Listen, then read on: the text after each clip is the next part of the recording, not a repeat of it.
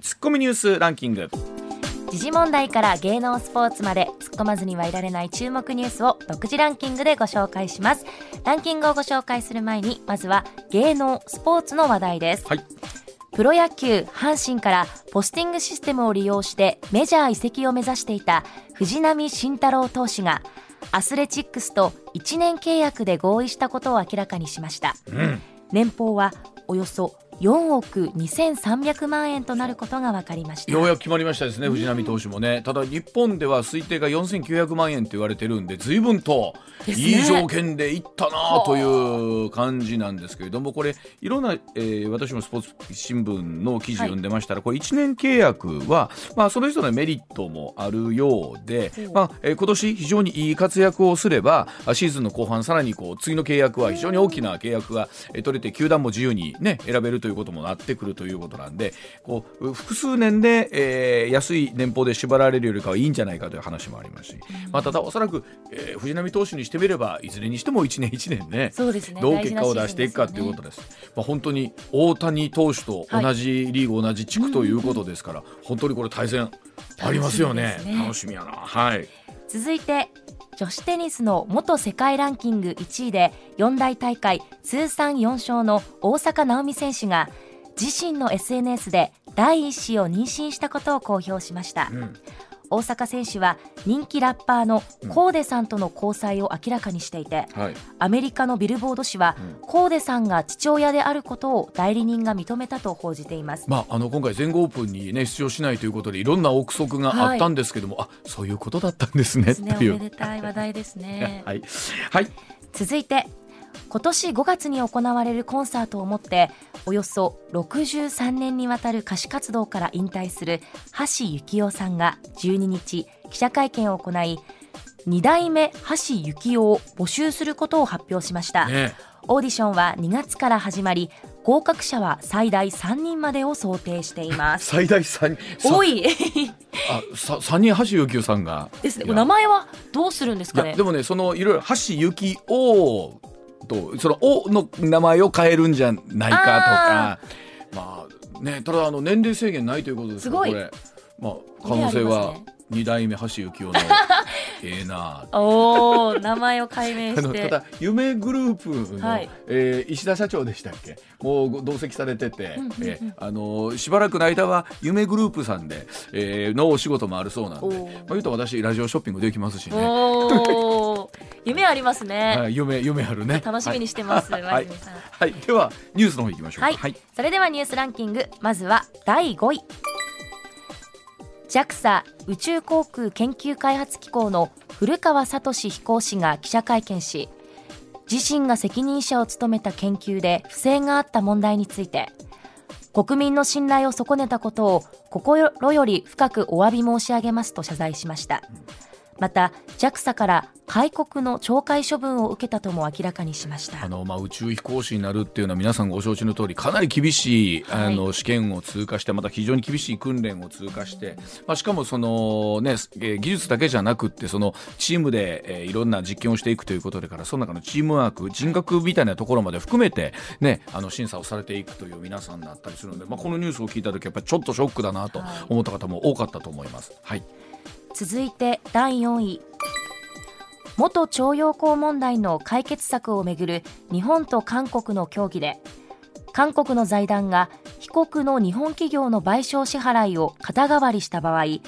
賠償金の返還を当該の企業に求める権利を放棄する方向で調整していることが分かりました、まあ、このニュース、昨日あ須田さんにも少し解説をいただきましたけれども、もちろん日本のスタンスとすると、すでに日韓請求権協定で、えーもうこの問題は解決済みということのスタンスですから、まあ、松野官房長官も、えー韓国での動きに、えー一言一言、まあ、コメントは差し替えるということなんですけれども、まあ、少なくともまあユン政権が、あまあ、日本と韓国の、えーあり方というところにずいぶんね、積極的に進んでるというところは理解できるなというところですよね。はい。続いて第3位。外務防衛担当閣僚による日米安全保障協議委員会2プラス2がアメリカ・ワシントンで開かれました。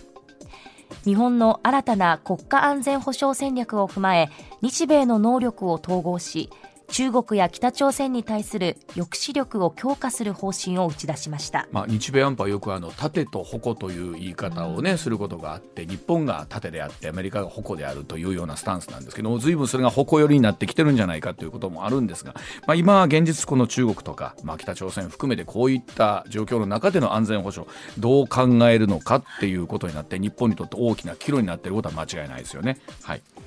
続いて第2位は動画投稿サイトで著名人を中傷・脅迫したなどとして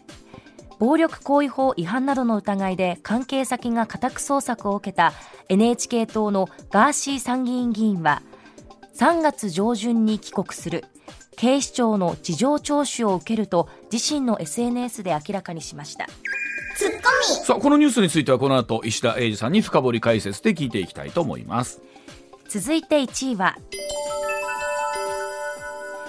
去年7月に安倍元総理大臣が銃撃された事件で奈良地検は山上徹也容疑者を勾留期限となる今日殺人の罪で起訴する見通しです。およそ半年間に及ぶ鑑定留置で精神状態を調べた結果刑事責任能力に問題はないと判断したとみられます。まあ、あこのまま起訴されるということになるところ司法の場にということになるんですけれども一体どんな判決になっていくのかというところが一つの大きなポイントだと思います。ではコマーシャルの後石田英さんの登場でございます。上泉雄一のエーナーではあなたのメッセージをお待ちしています。ニュースについて言いたいことはもちろん暮らしの中で感じたいろんなことぜひ送ってください。メール uwa.mbs1179.com ツイッターでは「ハッシュタグエーナー」をつけてつぶやいてください。時刻六時まもなく二十六分になります。ここからは石田英さんでございます。石田さんおはようございます、はい、よろしくお願いします。よろしくお願いいたします。えー、ニュースのコメントがちょっと間違ってた、はい、はい、ここで訂正いたします。今日午前6時過ぎにお伝えした森友学園をめぐる補助金詐欺事件での籠池被告夫妻の実刑判決確定についてのニュースで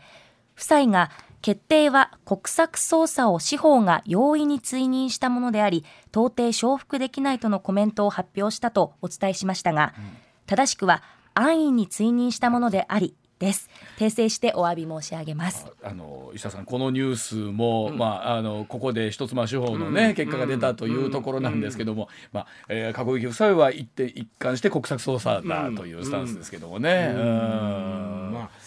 まあまあまあ確定してるから。からもうね、うん、ね、しょうが、うん、まあまあしょうが、まあ、こういう結果だということですよね。はい、はい、さあ、えー、それではあニュースの方をお伝えしていきたいと思いますが、まずはこちらからでございます。さあガーシー参院議員は関係先を家宅捜索でございます。えー、NHK 党のガーシー参議院議員動画投稿サイトを通じて著名人らを脅迫した疑いがあるなどとして警視庁がガーシー氏の関係先を捜索したことが分かりました。このガーシー参議院議員をめぐっては複数の著名人らが動画を通じて誹謗中傷を受けるなどとし受けるなどとしたとして、脅迫や名誉毀損容疑の告訴状を警視庁に提出し受理されています。これを受けてガーシー参議院議員自身のインスタライブで3月上旬に帰国します警視庁に伝えました。国会に出るために3月上旬に帰りますということです、うん、まあ国会は1月からなんですけどね、そうですね。頭から出ないんだ。みたいなちょっと、はい、まああの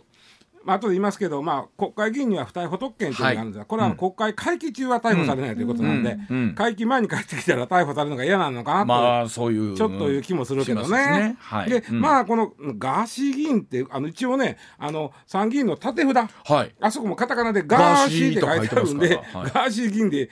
いいのね。いいです。ね。東谷さんですね。あ本名は東谷さんですけれども、またガーシーさんガーシーって書いてあるもんな、はい、あんな初めて見た、はい、あれ書く人もなあの、はい、ペンで書くあので。すから我々がストレートニュースでお伝えする時も、うん、えガーシー参議院議員という、いろいろ容疑がかかっておりまして。でまあまあネットで有名人の方にまあそのイメージから見たらこれ名誉毀損に当たるとか、はいねうん、あとあのね脅迫もですねいわゆる刑法の脅迫いわゆる脅迫罪じゃなくてね、うん、暴力行為処罰法の法の常習脅迫というちょっとまあしょっちゅうや脅迫脅迫ばっかりじゃないかというあそうあ常習的脅迫という容疑なんですね。これはまああのだからまあ1回の脅迫じゃなくてもいろんな人にめっちゃやってるやんっていう、でこれ2つに関しては被害届も出てる。あと詐欺も出てますね。詐欺はあの韓国のあのアイドルグループに合わせてある言うて、まあ、お金を藩から騙し取ったとされてる、あとねもうちょっとあるんですよ。あもう一つ まああのこれあの威力業務妨害。威力業務妨害要は、ガーシー氏の、まあが動画を投稿することによって、うん、えー、もう仕事とか会社とかお店というか事業をやめざるを得なくなった。なるほど。ああそういうことか。いうことでのこの、うん、えー、威力業務妨害も一応視野に入っとるということ。で4つ。4つ。4つ。なるほど。であのー、まあ、えー、一応まあ、うん今回捜索したねということで、まあ、押収物が出てきますからそうなると、うん、えー、よりその分析によってその容疑が固めやすいという話になるんですけどもね、まあ、今まで関係者の聴取はしてますし、はい、あとは本人の聴取。で一応材料としてはほぼ揃うはずなんですよね。でこれで逮捕するのかせえへんのかということなんですけども、はい。はい、えー、まあうんなんだろうねこの人、28万8,000票取ったんだよね。ねだこれね入れた人が悪いわ。はっきり言うわ俺。もう入れた人が悪い。こんなもんだってさおかしいもん。こんなんどう考えたって。ででも28万8,000ってすごい票でね。いやそうですよ。ちなみにあの自民党でもし28万8,000取ったとしたら、まあ、もちろんこの人は自民党から出ませんけどね、はい、えー、片山さつきさんに次ぐ5位なんですよ。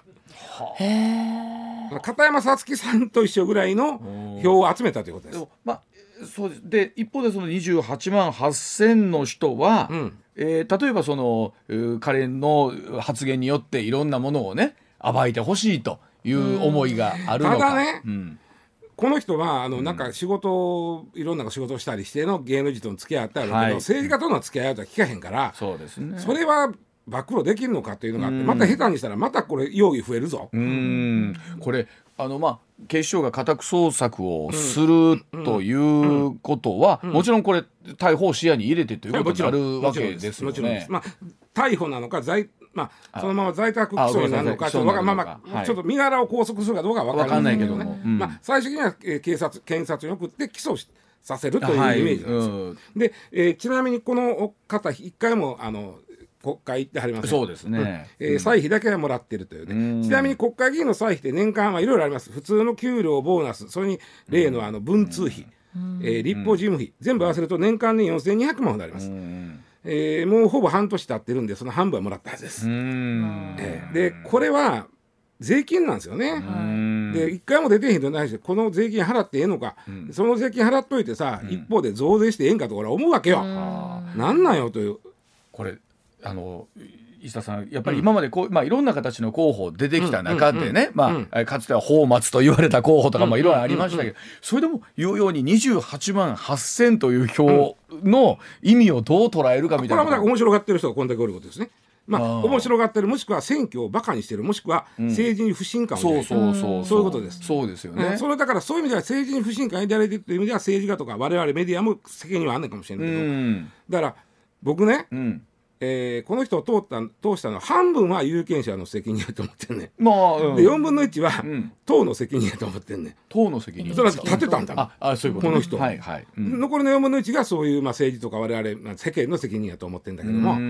まあどっちにしてもねあの参議院の議員議員運営委員会から、あのなんで欠席すんのやということを、ね、理由を出せと言われて、はいそね、その時で、えー、理由は言うてはれへんですよこの人。変な言い方してね、海外で SNS を利用して不正を暴露し裁くことでこの国の不満を解消していく、うん、やってないやん。ん。でそのやんねやったら、うん、そのまあ、その政治的な社会的な不正を暴露してほしいよ。なんか芸能人のゴシップをさ、うん、国会議員で給料もらいながらやっててって俺は思うわけ。うん、うん、でまあちなみに1月23日からです、えー、はい、来週の月曜日からですね、大体18日ぐらいからやったんですけども、まあ、今年はまあ土日がすぐあることで23日からなりました、で150日間、えー、会期が。はい、で、えー、ちなみにですね、このままこの人は登院せえへんだらどうなるか。はい気になります、これなそしたらどうなるかというと実は国会には国会法という法律がありまして、うん、召集日今回の場合は23日ですね、はい、23日から7日以内にけえへんだ場合、はいはい、もしくは応じなかった場合、けえへん理由がありませんか、うん、あの例えばそれこそコロナかかったとか、はいまあね、だからそれは理由がある場合は別やから、もう応じない。つまり、理由も言わない、うん、まあ正当な理由なくというなくもう休むことも言わない、うん、けえへん場合は7日以内はけえへん場合は懲罰委員会にかけられます、はい、で、えー、その懲罰委員会で最も重い処分は除名、うん、つまり国会議員を辞めさせるということはできるんです、うん、できるんですがこれまで当選した議員が当たり前ですけど、こ来なかったことを理由に懲罰を受けた例はありません、はい、だってと行きたいからみんなそうですよね。国会に行きたいから立候補するのに、うん、通ったら行けへんということはないわけ、うん、で今までその例はないです、うん、で国会において今まで、えー、懲罰委員会で除名された人って2人しかいないです、うん、憲政史上、はい、その2人っていうのは戦後間もなくの、まあまあ政治の混乱期に大概むちゃくちゃな言動した人です。うん、えー、まああの、うん、院内の秩序を乱した議員っていうのが対象になるんですね。で例えばねあの賛賛成する、うん、となんていうかな討論というかあのまあ、えー、弁明し、はいはい。ね、そう意見を述べといて、はいはい。はい、投票の時に反対入れるとか。なるほど。そうむちゃくちゃする人がおったわけ、うん、昔、もうむちゃくちゃする人が、うん、でまあ普段のそこもむちゃくちゃな人が。でこんな人らが2人、うん、えー、除名されてますけども本当に戦後すぐの時ですから、はい、それ以降ないんで。でちなみに今もねこの国会法の、まあ、懲罰委員会にかけられる時っていうのは院内の秩序を乱した議員なんですね。はい、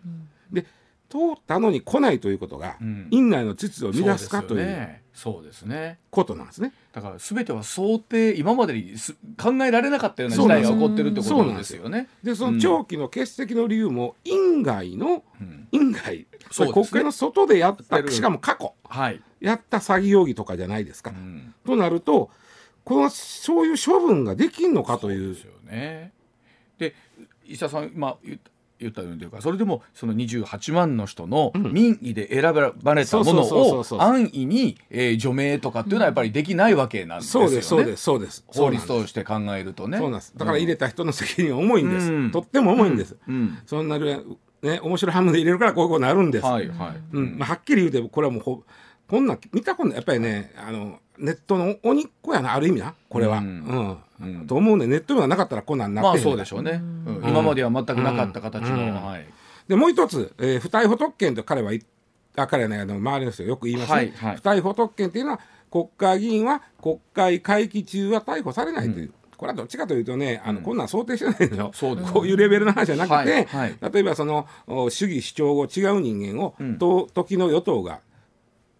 介護してしまう、はい、っていうことがないように。言論の場から排除してしまうそうそうそう。あの一票入れさせないと、うん、いうことがないように、えー、こういう特権があるわけです、うんはい、全然この話が違う、はい、でこの場合も、えー、ただしあの会期中であってもね、えー、ガーシーさんが所属する参議院、はい。えー、の許諾があれば、うん、えー、逮捕できます、はい。えー、仮にガーシーさんに対して逮捕状が、えーと会期中に出ましたと、うん、でそれを参議院の中でこの人逮捕許諾しますかどうかと言う,、言うたら、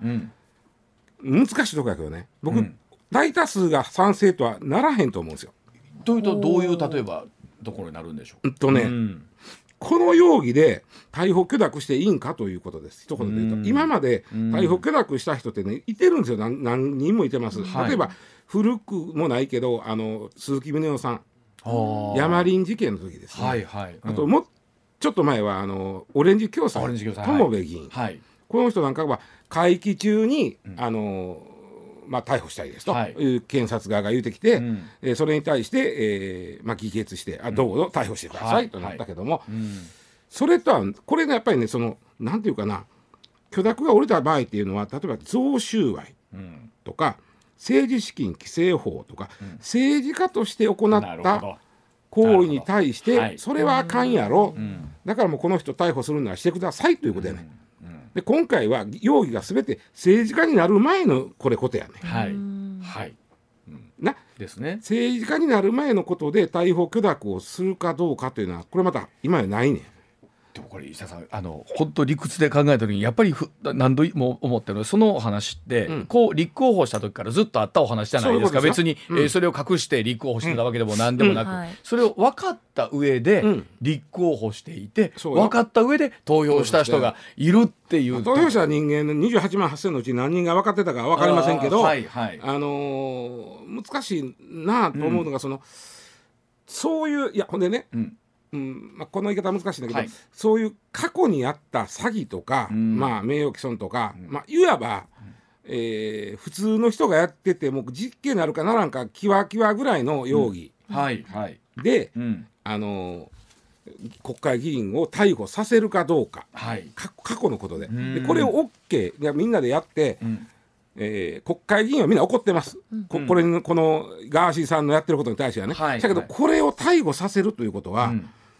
そのすごくハードルが下がるんです。はい、なるほど。そうした時に、はいはい、その本来のね、うん、その安易に逮捕させないというこの不逮捕特権の意味が薄れてくるわけじゃない。だから感情の部分とそれとは違うということで法律はね。だから案外、うん、これ仮にね、うん、検察が不逮捕特権を、まああのまあ、なくすためというか、その逮捕請求してきた時に、議決した時に、案外キワキワのラインに行くかもしれんで、だから気持ちとしては賛成したいけれども、うん、法の趣旨に照らし合わせた時に。まあまあほんであのうがってもしたらいや自分らはこんなことしてへんけど、自分らはひょっとしたら微罪で逮捕されてしまうかもしれんっていう。あそうか。そこを守ることで自分たちを守ることにそうそうそうそう。これだから非常に難しい。難しい。と考えた時に、うん、すごい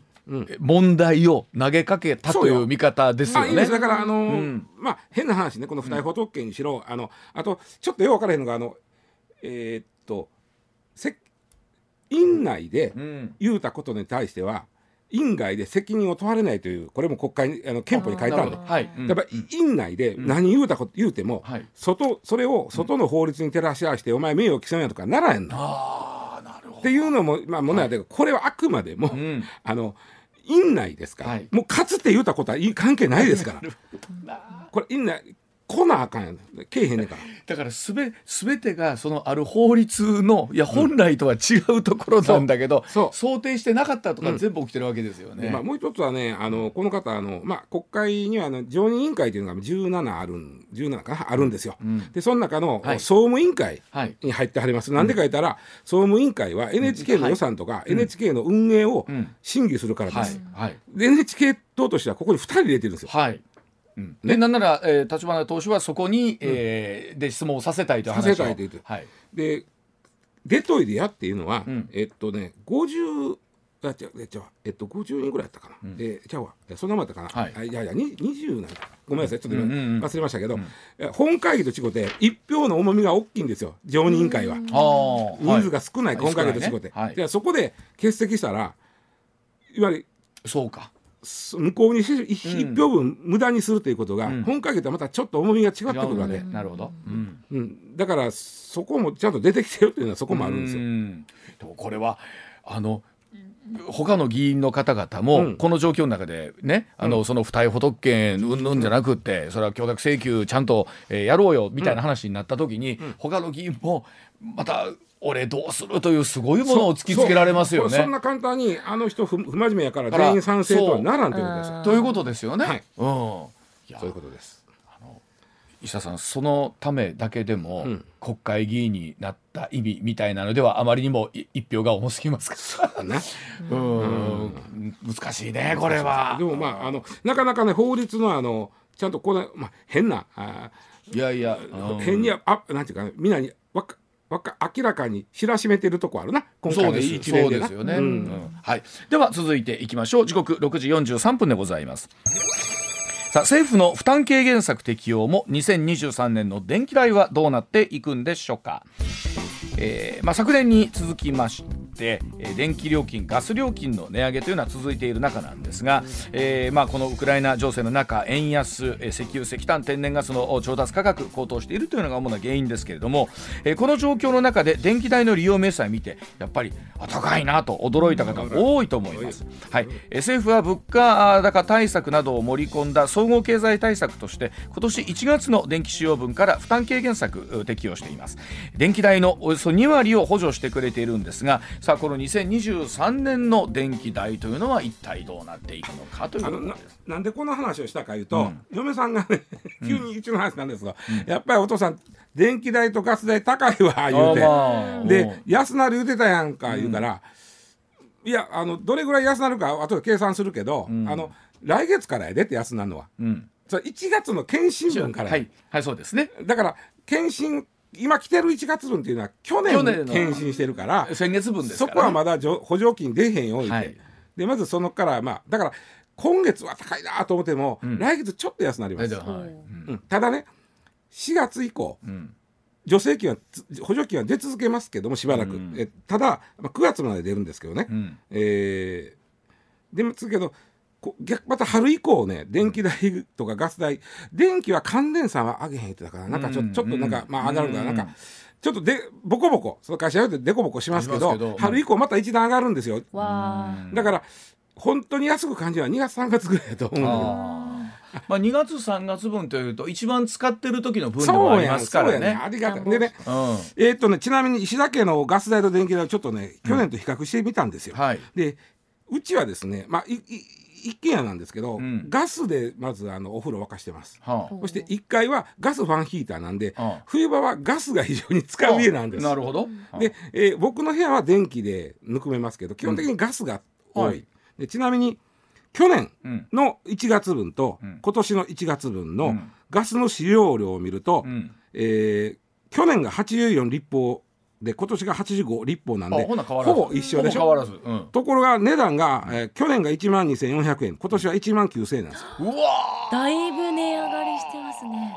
ちなみにこれあのガス1立方メートルあたりは33.6%値上がってました。あ。あそうそうまあ。そうやって見るとやっぱり高な高なったっていうですよね。で言いながら電気もやっぱ上がってまして電気はあちなみに去年と比べると26%上がってました。1月分でああそうですか、うん、で一般家庭の電気代ガス代の補助金どうなるかと言いますと、うん、ちょっとガスは1立方メートルにつき30円補助が出ます。うん。で電気は1キロワットアワーあたり7円の補助が出る、これピピンとけへんと思うんですよ。はい。うん、ね、でこれは、えっと、8月使用分まで。で9月使用分だけがなぜかこれ半額なんですけどね。へまあ、とりあえずまあちょっと出ると、うん、でこれまたピンとけえへんでしょ、うん、で私んちに当てはめてみまして。はいはいはい、ね、で仮にガスだけでいくと。ガスは、うん、え1立方メートルにつき30円でしょ、うん、さっき言ったうち85立方メートル使ってますから、はいはいはい、2550円の補助になるんですよ。ほうあなるほど。うん、電気は、うん、あの同じようにうちはガスのが使う家なんで、うん、電気は1225円の補助になりました、うんうん、合わせると我が家でいうと、うん、えー、もし今回これ補助出てませんよ、これ同じだけ来月使ったとしたら今月に比べると、えー、3775円補助が出ます。はい、そう大体正しいですな。これ、うん、あの岸田さんが大体一般家庭電気の時に最初電気だけやったんです。うん、電気の時にまあ一般家庭大体2000円くらいって言ってあったから、うん、まあ電気とガス合わせて、うちが3775円っていうんであれば、まあそうなんかなという感じあなるほど数字でしょ？でじゃあどれぐらい安なるかというと去年との差が8813円あるんですよ。要は去年との1月と今年の1月比べたら電気とガス合わせて8813円高なっとん、うん、そのうちの、まあ、3775円補助が出るとしたら、うん、全部じゃないね。全部じゃないですね、はい、やっぱり高いことは高い。だから値上がった分の半分もいってないですか。あとね増えた分の43%が補助されるあそれぐらいか。まあだからもう皆さんこれ聞いた人面倒くさい計算あるし家によってはガス中心の電気中心のそれぞれですけど半分はいかんなと思っててもってことですよね。大体値上がった分の4割くらいがお国が補助。金出してくれんねんなと。まあこれどう考えますか？それでもまだ補助が出てる分ね。そりゃそうや。あの、まあありがたいというふうに、うん。9月以降は補助が出なくなるあの決まってないまだ。あ決まってない。どうなるか分からへんから。で9月だけはとりあえずその補助金半分になるんだけど、うん、それ10月以降はどうなるかがまだ決まってない。でこれでも一方で、えー、関電さんにしても近畿だったら大阪ガスさんにしても、うんうん、えー、じゃあ値上がった言うてもそれはじゃあ企業の業績として上がってる方はそうじゃないわけそうじゃないですだからそれはあの、うん、別に儲けてるわけちゃう儲けてるわけじゃなくて、うん、あくまでその原材料費というか、調達価格の。会社でもそうですよね。もうそういう意味でどっちの会社も行ったらお宅高なりましたな言われて。ガソリンスタンドさんと一緒ですよねガソリン高いな言われて。もまああのガソリンスタンドと一緒でようけ使う人ほど、まあ、ちょっと得助成金が、まあ、そうですね。でねもうちょっとねあのまあこれは前田のあの実家がそうだけど、プロパンガスよ。はい。ああはいはい。これがねプロパンガスがどうしていいか分からへんなみたいな国が。ああそうなんですか。というのは、うん、あのいわゆる都市ガスの使ってる家って2700万世帯、うん、でプロパンガスのおつく使ってる世帯が2200万世帯でほぼ一緒なんですよ。プロパンやっぱ多いんですね。そうなんですよ。でプロパン補助金の対象にならないんです。わこれはななんかなんでかというと、うん、あの都市ガスの業者って、まあ、最近新しい、えー、新電力みたいな新ガスとかあるけど、はい、まあ、せいで200から300社なんですよ、うん、都市ガス。はい。ところがプロパンの会社って2万社ぐらいあるんです1万7000ほどあるそんなあるんですか？チックとかいっぱいある。へえ。で高い、うん、あのねちょっとこれプロパンの方が火力強いんですよあそうなん、ね、あの都市ガスよりプロパンの方が軽く強いけども、えー、大体ねうんその火力を差し引いても、うん、都市ガスの1.5倍ぐらいしてんねん。ああそうなんですね。うん、あの普通にやるとね2.2倍なんですけど火力強い分だけ使う量少なくするんでそれで1.5倍ぐらいなんですよ、うん、じゃあなんで都市ガスに比べて50%高いか言ったら運ぶお金。それからあの充填するガスを充填するお金。そうかそうか。ここにめちゃくちゃかかるんで、うん、それで、あのー、高い。で国はどうしたかって苦肉の策で、うんプロパンガスの、うん、会社にお金はちょっと上げるから、うん、上げるっていうか助成してあげるから、はい、そのもうちょっと効率よく例えば充填するとか そのシステムを作ることで、うん、プロパンの値段を少し下げるように頑張ってよという助成の仕方なんです。なるほど。だからそれはなかなか価格にはまだ反映しないわけなんですね。そうやね。だから、まあというのはねこれ本当はねプロパンガス使ってる家ほぼ都市ガスと一緒だけあって、仮によ本当にプロパンガスのととこにも助成してあげたいなら、うん、なんぼ使いましたというのは分かるわけやん。うん。それを例えば市役所とかの窓,、窓口で町役場の窓口に持っていったら出すとしたら、普通にできちゃうんですけどなるほど、ものすごい手間手間がかかるわそら。手間かかる。このものすごい手間やでと、うん、1万7,000社あるぞと、うん、どうすんのと。それぞれ値段も違う。そこをやめた。だから結局そこのところで例えば仕事量が多なるとか、うん、えー、時間外勤務が発生するとか人件費がかかってしまったら何のために助成してねんという話になるわけですよね。そこでまあボンベの充填の自動化するんならお金出しますよとかそういう形に振ったんですね。あのやっぱりいやそりゃそうですよね。あの、まあ、あの地方に行くとねプロパンガスのとこももちろん多いですけど、ついつい我々なんかこう都会ベースで話をしてしまうんですが、うん、そうですね。そうです。いやでもそうか全部が全部助成されてるわけではないけれども一方で秋以降の見通しはもちろんまだ立たず。うん。どうも原油価格去年ぐらいで高止まりするんちゃうかという話ですね、まあ、そうなってきたらやっぱり世論見ても、また助成せざるを得ないのかなというところもあるのかもしれませんが、はい、ではお知らせの後もお話続けてまいります。さあ時刻6時58分回りました。続いてはこちらの話題です。ダゾーンが2年連続で値上げとなります。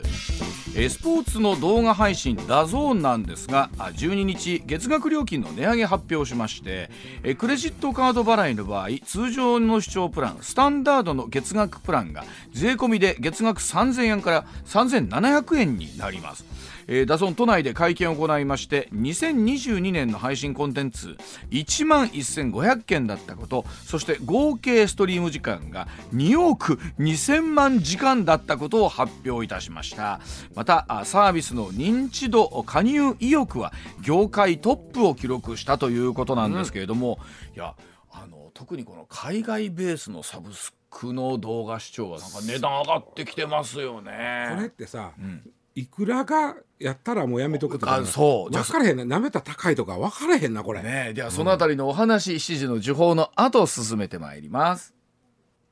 まあでもあのスポーツのコンテンツってもう地上波とかでなかなかやらなかったりするのでまあこういうのでもうあの最初から最後まで見たいという方多いですからね。だからねそのコンテンツのそうそう。例えばさこの間のサッカーにしてもさ、ね、放映権料はどこで高いですから、ね、地上波では賄いきれになってきてるんでね、でこれダゾンは、まあ、あとと2017年か日本に来て、うん、えー、最初の5年間はまあ言ったら投資です、はい、えー、なのでまあ人集めるから、うん、逆に安かったんですね。はい、なるほど。で、1925円で始まったのが、去年3000、一気に3000にしたんや。これはニュースになったよね。めっちゃ値上げした。で、えー、56%の値上げやからね。で、それを今年1年で5には3700円という、つまり2年前から見ると92%値上がったんですよ。いやなんか日本ではこの日本のベースの会社ってこんな強気な値上げしないんちゃうかなと思いますね。例えばそこに今皆さんの前にお茶が1本出てます。このペットボトル1本のお茶、うん、いくらやったら高いと思うかとか、いくらやったら気持ち悪いぐらい安いなとか いうのってそんなに変われへんと思うんで人々そうでしょうね。そうでしょうねこれが1本500円って言われたら高いなと思うでしょ。特別なもんかいなとか思うけどね、うん、でも1本20円言われたら大丈夫。大丈夫。かいなだからやっぱりどうでしょう多くの中で150円ペットボトルやったら110円から450円なこの辺りで200円いきだとちょっと待てよと、えー、ってなりますよねそのただこういうコンテンツでの分からんよね、うん、確かに確かにしかもその映画やったら分かんのよ、うん、こんなするかってのあんねんけどこの見たい人にとってはそれ何ば腹かなって思う見たいってだからほんまに3度の飯よりじゃないですけど、うんうん、プロ野球シーズン始まったらね、うん、全6試合、うん、全部見たいいう人にとってみれば、うん、あ多分あもの月額3,000円でね、全試合見られるんやったらそれではいう。それ昔はさあの野球ない時はじゃあ解約っていうのもあってんけど、うん、ダゾンさんも考えてはって、うん、年間一括払いやったら今3万円なんです。あの 2, 2万7千円から3万円値上げっていうことは月当たりは250円なんですよね。あ2え250円2005え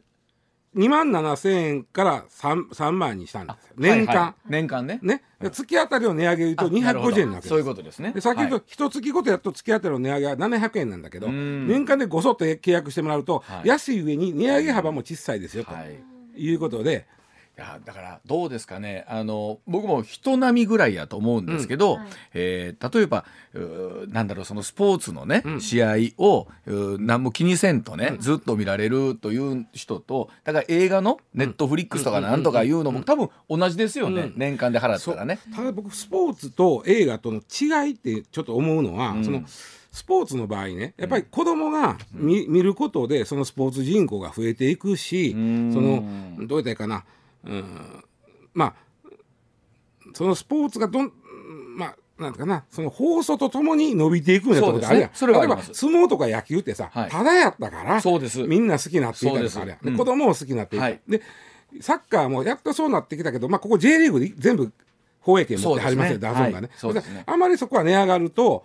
うん、スポーツに接する機会が減ってくる。はいこれはでもあのスポーツ関係者の方もやっぱおっしゃってるところはそこですよね、うん、やっぱり地上波で何かのタイミングでふっと見てくれる人がいるのか、うん、お金を払ってわざわざじゃないととなると。でそうん。そうなんですよね。だからまなんかこううまいことその辺は機会は残しておいてあげほしいのと J リーグさんにとってもねもう一括でこれ契約してますからこのダゾーンと。そういうことはダゾーンの経営方針事業方針にある意味、振り回されるわけです。スポーツ、まあ、全部や預けてもらうと。もうもう全部委ねてますやから。そうですね、うん、ただあれでしょ？ダゾーンってやっぱりこうヨーロッパではそれだけじゃなくってなんかスポーツのデータとか含めてベースとしてはやってらっしゃる会社なんですよね、うん。うん、そこはただそこもヨーロッパはそれ賭け事の対象になるからそこはそうなんですよ。熱くなれるんはい、そこ日本はそこはもう非常に健全まあまだ言うてもね、まあまだね、ありますけども、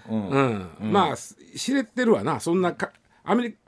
かとかごめんなさい。ヨーロッパね何でもかんでも掛け事も対象するわけちゃうから。からね、うん、でもなんか本当にでも前田遥世代からすると、はい、もういろんなコンテンツはお金払って見るもんやっていう感じになってるんじゃない、ね、あとあのお金が毎月引き落とされるっていうシステムになっているので、うん。毎月いくらそういうサービスにお金を払ってるのかっていうのが全然正直わからないんですよ。で意外と減っててああ意外と取られてるなで終わるので そうそうで取られてるなっていうのも自分は契約してるからね。そうなんですよ、うん、だからそこがちょっと曖昧になってるなっていう。そう。であのうわこれ解約しとかなあかんと言いつつ、うん、なんかなんかずるずるとなっちゃってるのもあってまあええかとか。もうねダゾーンさんもこれ一番安い年間一括払いでも3万円ですから、うん、まあまあ年間3万円大きいですよ。そうなんですよ、でもこれが月々の3000円とかやったとしたら、うんあれまあまあええか、まあ、3年千円もんな、ね、そうそう二千何百円まあええかなっちゃうんですけど。いやそれで言うとサブスクの見直しとかっていうのは今年のまたテーマやったりするかもしれませんよね,、まあ、よっぽどお好きなものに対してどれぐらいお金払うのかということでございます。